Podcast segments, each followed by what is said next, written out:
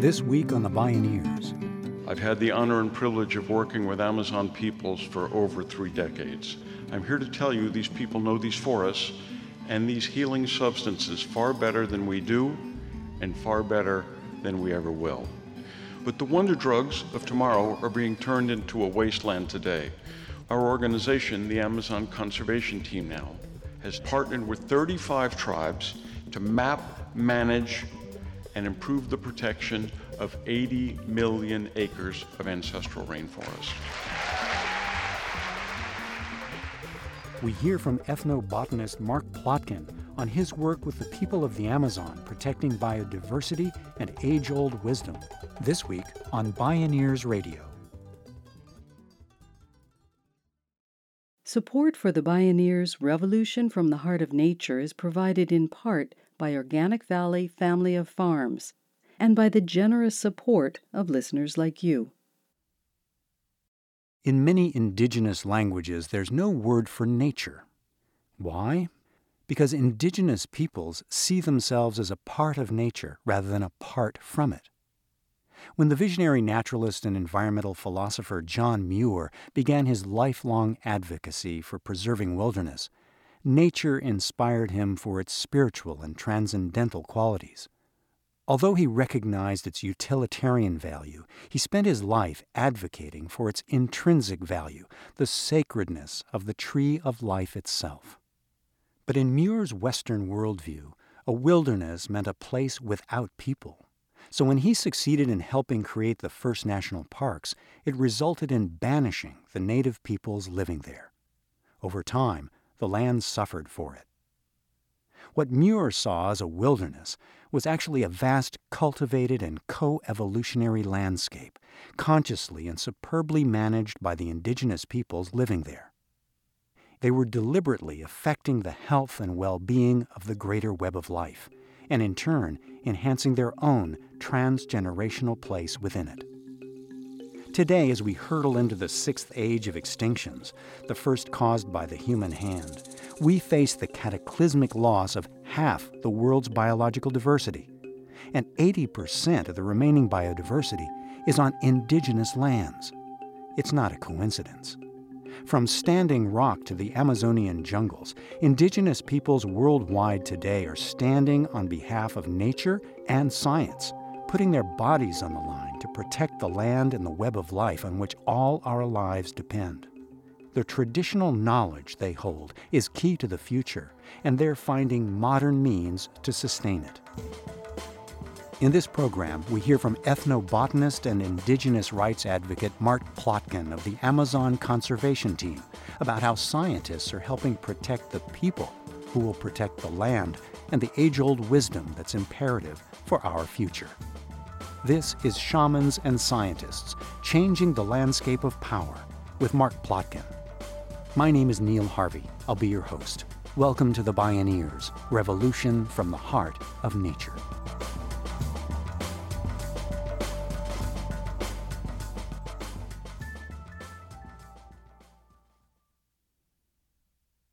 So let me take you to the Northeast Amazon, where I've been working for many decades, to the country of Suriname, formerly known as Dutch Guiana, one of the most pristine rainforest countries in the world, and to the village of Kwamalasemutu, which is the indigenous capital of the Northeast Amazon. As an ethnobotanist, Mark Plotkin has long explored the relationship between people and plants. Early on, he began studying and working with native peoples of the Amazon. He co founded the nonprofit Amazon Conservation Team, ACT, to help conserve the vital and threatened South American rainforests. As he began to understand the intimate interdependence of people and place, he developed a biocultural conservation strategy that has led to astonishing successes by merging nature, culture, and high technology. It starts and ends with the land and the rivers and the forest. Mark Plotkin spoke at a Bioneers conference. The Trio Indians came to my organization, the Amazon Conservation Team, and said, We want title to our lands. And we went to the government and they said, Where's your map? And we didn't know what a map was. So now we know, and we want the Amazon Conservation Team to help us. And I said, We will help you. And they said, So you'll make a map for us? And I said, No. And they said, But we thought you said you were going to help us. And I said, We will help you. And they said, So you'll make a map? And I said, No, we won't make a map. You'll make the map. We train them to map their own lands. Thanks to our partnership with Digital Globe, these Indians have access to the best aerial photography and imagery on the planet. A single pixel used to be 30 meters across. Today, it's 30 centimeters. We went from a third of a football field to a banana leaf. This gives the Indians the upper hand in dealing with the outside world on their own terms.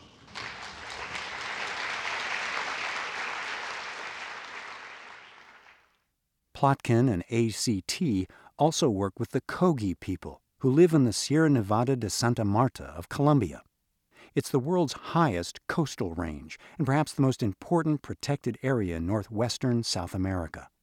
The Kogi are direct descendants of an ancient civilization that views the mountain range as a living being and their people as guardians responsible for nurturing and protecting this rich ecosystem that's also a key regulator of the global climate. These are the most traditional people I have ever met. These are the people who came down from their mountain fastness. This is a Kogi village. If you went there 5,000 years ago, it would look exactly the same. 25 years ago, they came down from their glaciers and said, Hey, what are you little brothers doing down there? Our glaciers are melting. And everybody said, Ha ha ha, look at those funny little white hats. Well, we didn't listen. We ignored the canaries in the coal mine talking about climate change. And using these types of Google flyovers, we can put the power of technology in their hands. This mountain is the ultimate rain and water source in northwestern South America. All of the major rivers come out of there. And the Kogis protect these forests, protect these glaciers, and go down to the ocean, the source of all life in their cosmology, to protect their sacred sites. The Kogi partnered with ACT and the Colombian Ministry of Culture to purchase an area of coastal land that was once part of their ancestral territories. It's home to a chain of 54 of their sacred sites. They'd lost much of the land to colonization, violence, civil conflict, and pollution. Now the land is being restored. The local flora is recovering. A sustainable water system supplies drinking water as well as irrigation for small scale agriculture crayfish, and crab populations.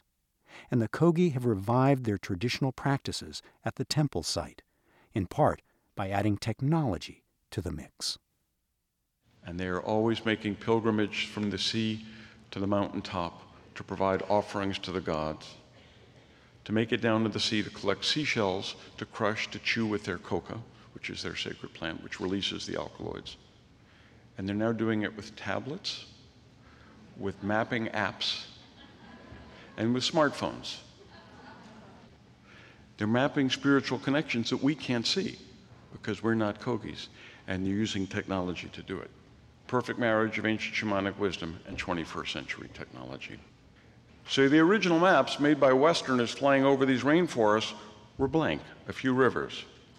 These maps show that these are rainforests full of wonder and meaning, and these people know them far better than we do. A single map can have a single icon on it, and when you click on the icon, it opens up with a story, a legend, or ecological information, or medicinal history. Our organization, the Amazon Conservation Team now, has taken this methodology and partnered with 35 tribes to map, manage, and improve the protection of 80 million acres of ancestral rainforest.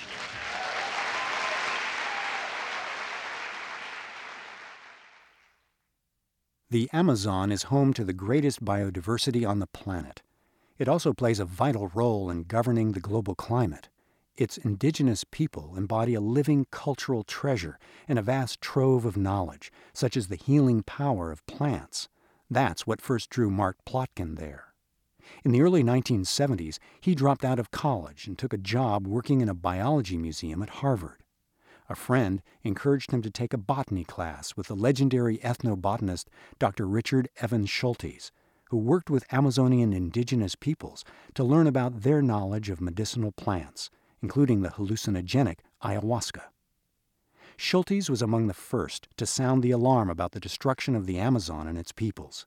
His work inspired Plotkin to become an ethnobotanist. He studied at Harvard, Yale, and Tufts, then joined the Schultes team at the Harvard Botanical Museum as a research associate. That meant work in the field, where he encountered his first shamans. He spoke with us at a Bioneers conference. Well, I was 19 years old and I was in search of adventure and romance, and what could be more adventurous and romantic than running off to the rainforest in search of magical plants? So, unlike a lot of my colleagues who've outgrown this, I haven't. I'm still doing it. You know, working with shamans, it's kind of like that little Chinese box puzzle you have as a kid, where you open up a little box to find out what's the surprise inside, and there's another little box. And you open that a couple of times, you get to the smallest possible box, and you open it up, and there's another box inside. That's what working with shamans is like. Plotkin has spent decades in Central and South America as a shaman's apprentice which is also the title of his best selling book. He was and is awed by their knowledge as well as their wisdom. He watched one shaman relieve his arthritis by stirring up an ant hill with his elbow so the ants would bite him. It worked. One of Plotkin's favorite examples of an unusual source of medicine is a fungus called cordyceps. Cordyceps lives quiescent on the forest floor and waits for insects and arachnids to go past. Once they do that, the fungus attaches itself to the insect exoskeleton. Once it's done that, the fungus burns a hole in the insect exoskeleton. It then inserts itself inside the insect exoskeleton. It then proceeds to devour virtually all of the insect's non vital organs. Once it's done that, the fungus invades the insect brain, eating only a part of the insect brain, causing the insect to climb to the top of the tallest tree in the forest. Once it does that, the fungus eats the rest of the insect brain thereby causing the insect exoskeleton to split open, thereby allowing the fungus to release its spores 120 feet above the forest floor. This is why ethnobotanists do not read science fiction. This fungus is a source of cyclosporin. This is an immunosuppressant that makes organ transplant surgery possible. Nature is a deep treasure chest of mysteries and most of them still remain. I've had the honor and privilege of working with Amazon peoples for over three decades. I'm still learning. I'm here to tell you these people know these forests and these healing substances far better than we do and far better than we ever will. And here's a case in point. I was co teaching a class in conservation and healing with the great trio shaman Amashina a few years ago in the Brazilian Amazon. I developed a terrible case of conjunctivitis, pink eye. And there was a physician taking our course, and I asked her if she had any meds, and she said, Yeah, I've got some pills and some salve. If you take the stuff, you'll be better in four days. I turned to Amashina and said, What do you got? He gave me this cat and the canary smile and said, Give me your machete. He walked over to a palm tree just a few meters away, scraped off the bark, peeled it, squeezed out the sap, dripped it into my eyes, and three hours later, my eyes had stopped itching, and the next morning I woke up and my infection was gone.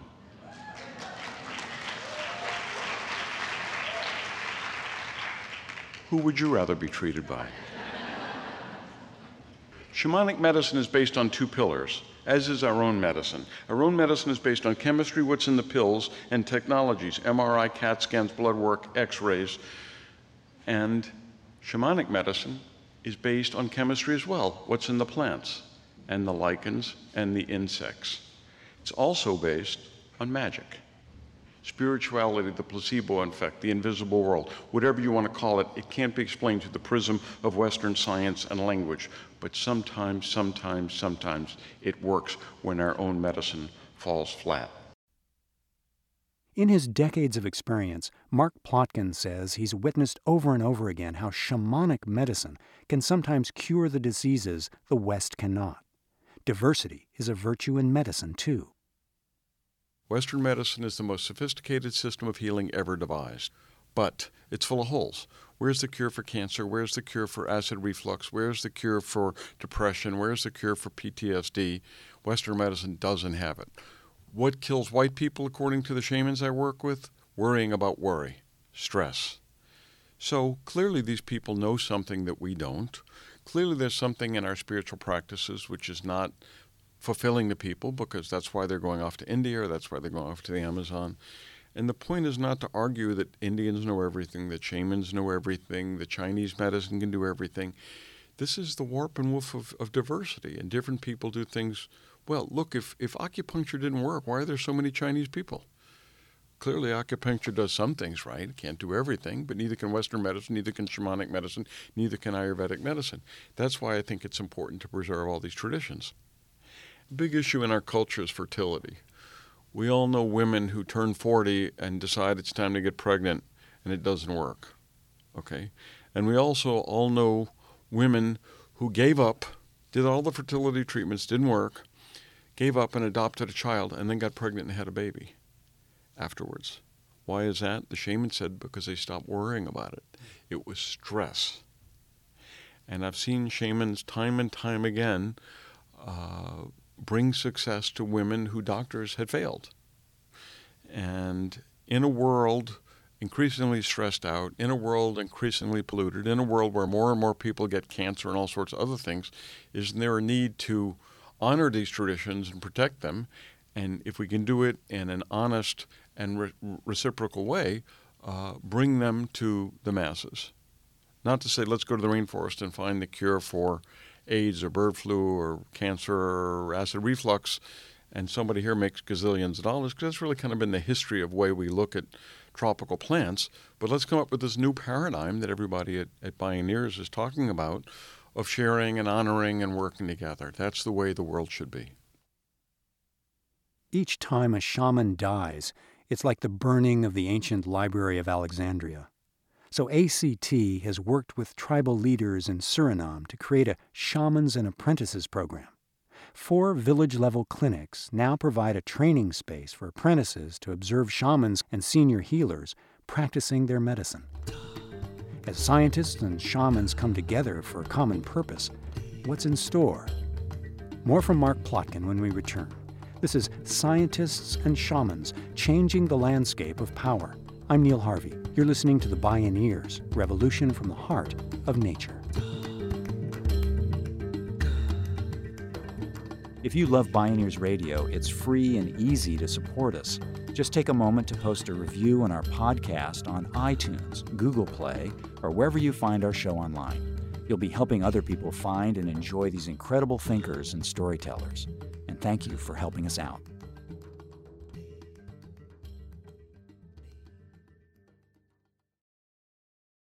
Although the far reaching conservation goals Mark Plotkin and ACT have accomplished have earned them copious awards and acclaim, he knows how daunting the challenge is. All environmental victories are temporary, as the saying goes. The work is never ending in the face of extractive industries, corporate bioprospectors depleting and patenting medicinal plant resources, and the rapidly shifting patterns of climate disruption. So, the most pristine rainforests of the world are in the Amazon basin, where I have the privilege to work. And the rainforest has not revealed all of her mysteries. But the wonder drugs of tomorrow are being turned into a wasteland today. With the felling of the forest, uncontrolled mining, the wonder drugs are being turned into smoke and nothing more, and something else isolated and uncontacted tribes. Isolated and uncontacted tribes hold a mystical role in our imagination. These are the people who know nature best, these people who are truly a part of the ecosystem. These are the people that embody the secrets of the rainforest and know it far better than any one of us ever will.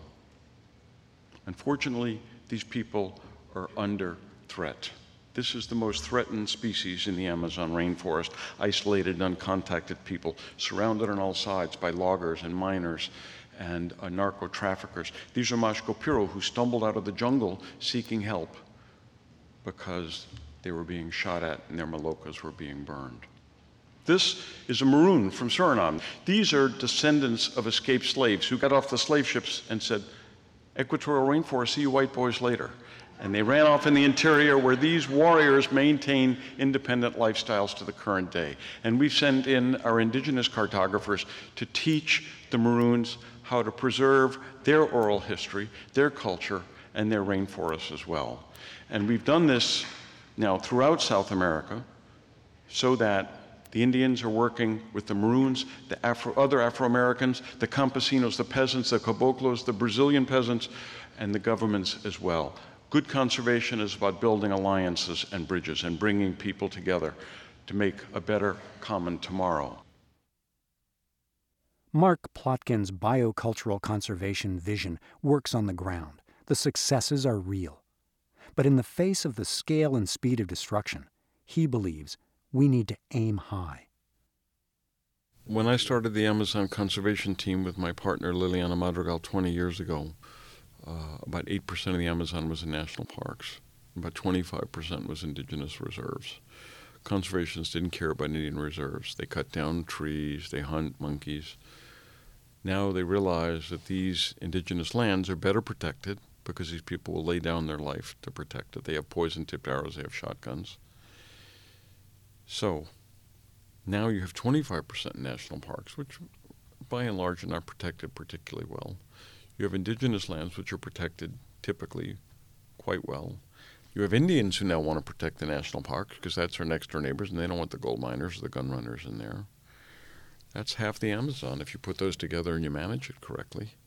So, yeah, it's a great goal. But if your goal is let's protect half the Amazon or not, you know, you're shooting for the stars here. You know, I say let's protect it all and settle for 75%.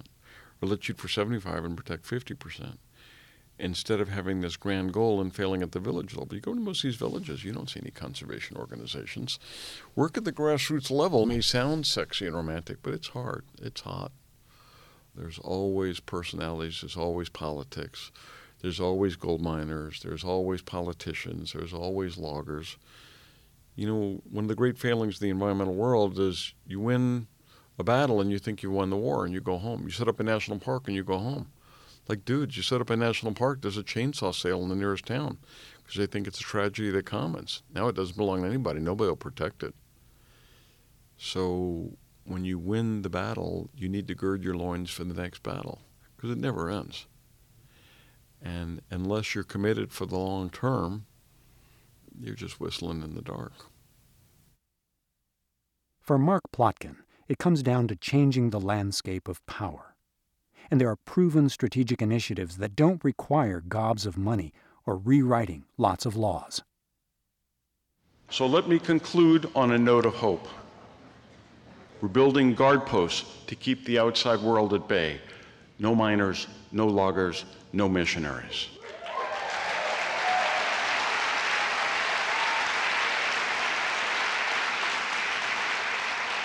We're manning that post with the Colombian National Park Service and local indigenous peoples. The Witoto tribe to the south of Chiribiquete are mapping their lands using our methodology to keep the outsiders out and protect their isolated, uncontacted brothers and sisters. And we've created an indigenous park guard force to protect these rainforests, these plants, these animals, these lichens, these healing, magical mysteries. So, in conclusion, the question is what's the fate of these people? Shamans say it's all interconnected. I believe, and I know I'm not the only one here who believes this, that it's all interconnected. Their fate is our fate. We're Bioneers. That's better than pioneers because we don't leave environmental destruction and cultural genocide in our wake. So, as pioneers, let's blaze a trail to a world in which indigenous peoples map, manage, and protect their lands. Let's blaze a trail to a world in which climate changes for the better, not the worse. And let's blaze a trail to a world where these shamans live in luxuriant forests and cure themselves and us with their magical plants, their hallucinogenic lichens, and their sacred frogs. Thank you very much. Thank you all. Onward.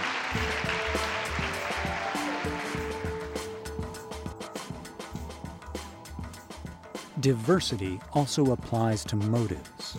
Whether you fight to conserve the Amazon and its indigenous peoples for its remarkable medicines, or for the profound value of traditional indigenous knowledge, or for the cultural survival of these living cultural treasures, or for the global climate, or because nature has intrinsic value, or because life is sacred. Mark Plotkin, on the path with kindred spirits blazing trails to save the land and shooting for the stars. Shamans and scientists changing the landscape of power.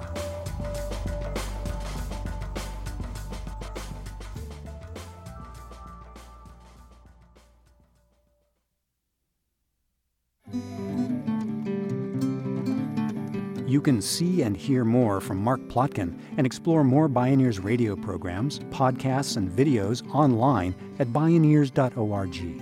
For information on attending the National Bioneers Conference and Bioneers events in your area, please visit bioneers.org or call 1 877 Bioneer. The Bioneers Revolution from the Heart of Nature is a production of Bioneers and Collective Heritage Institute. Executive producer Kenny Ausubel. Written by Kenny Ausubel.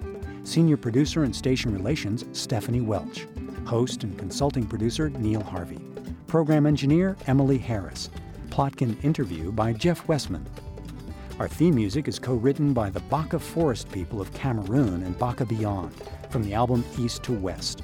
All royalties from Baka compositions and performances go to the Baka Forest people through the charity Global Music Exchange. Find out more at globalmusicexchange.org. Additional music was made available by Sounds True at soundstrue.com and Buddha Lounge at sequoiarecords.com. The opinions expressed in the Bioneers Revolution from the Heart of Nature are those of the presenters and are not necessarily those of Bioneers and Collective Heritage Institute, the underwriters, or this radio station. My name is Neil Harvey. Thank you for listening. I invite you to join the Bioneers in inspiring a shift to live on Earth in ways that honor the web of life, each other, and future generations. This is program number 0117. This program was made possible in part by Organic Valley's pasture raised organic dairy products, bringing the good from our family farmers to your table at organicvalley.coop, and by the generous support of listeners like you.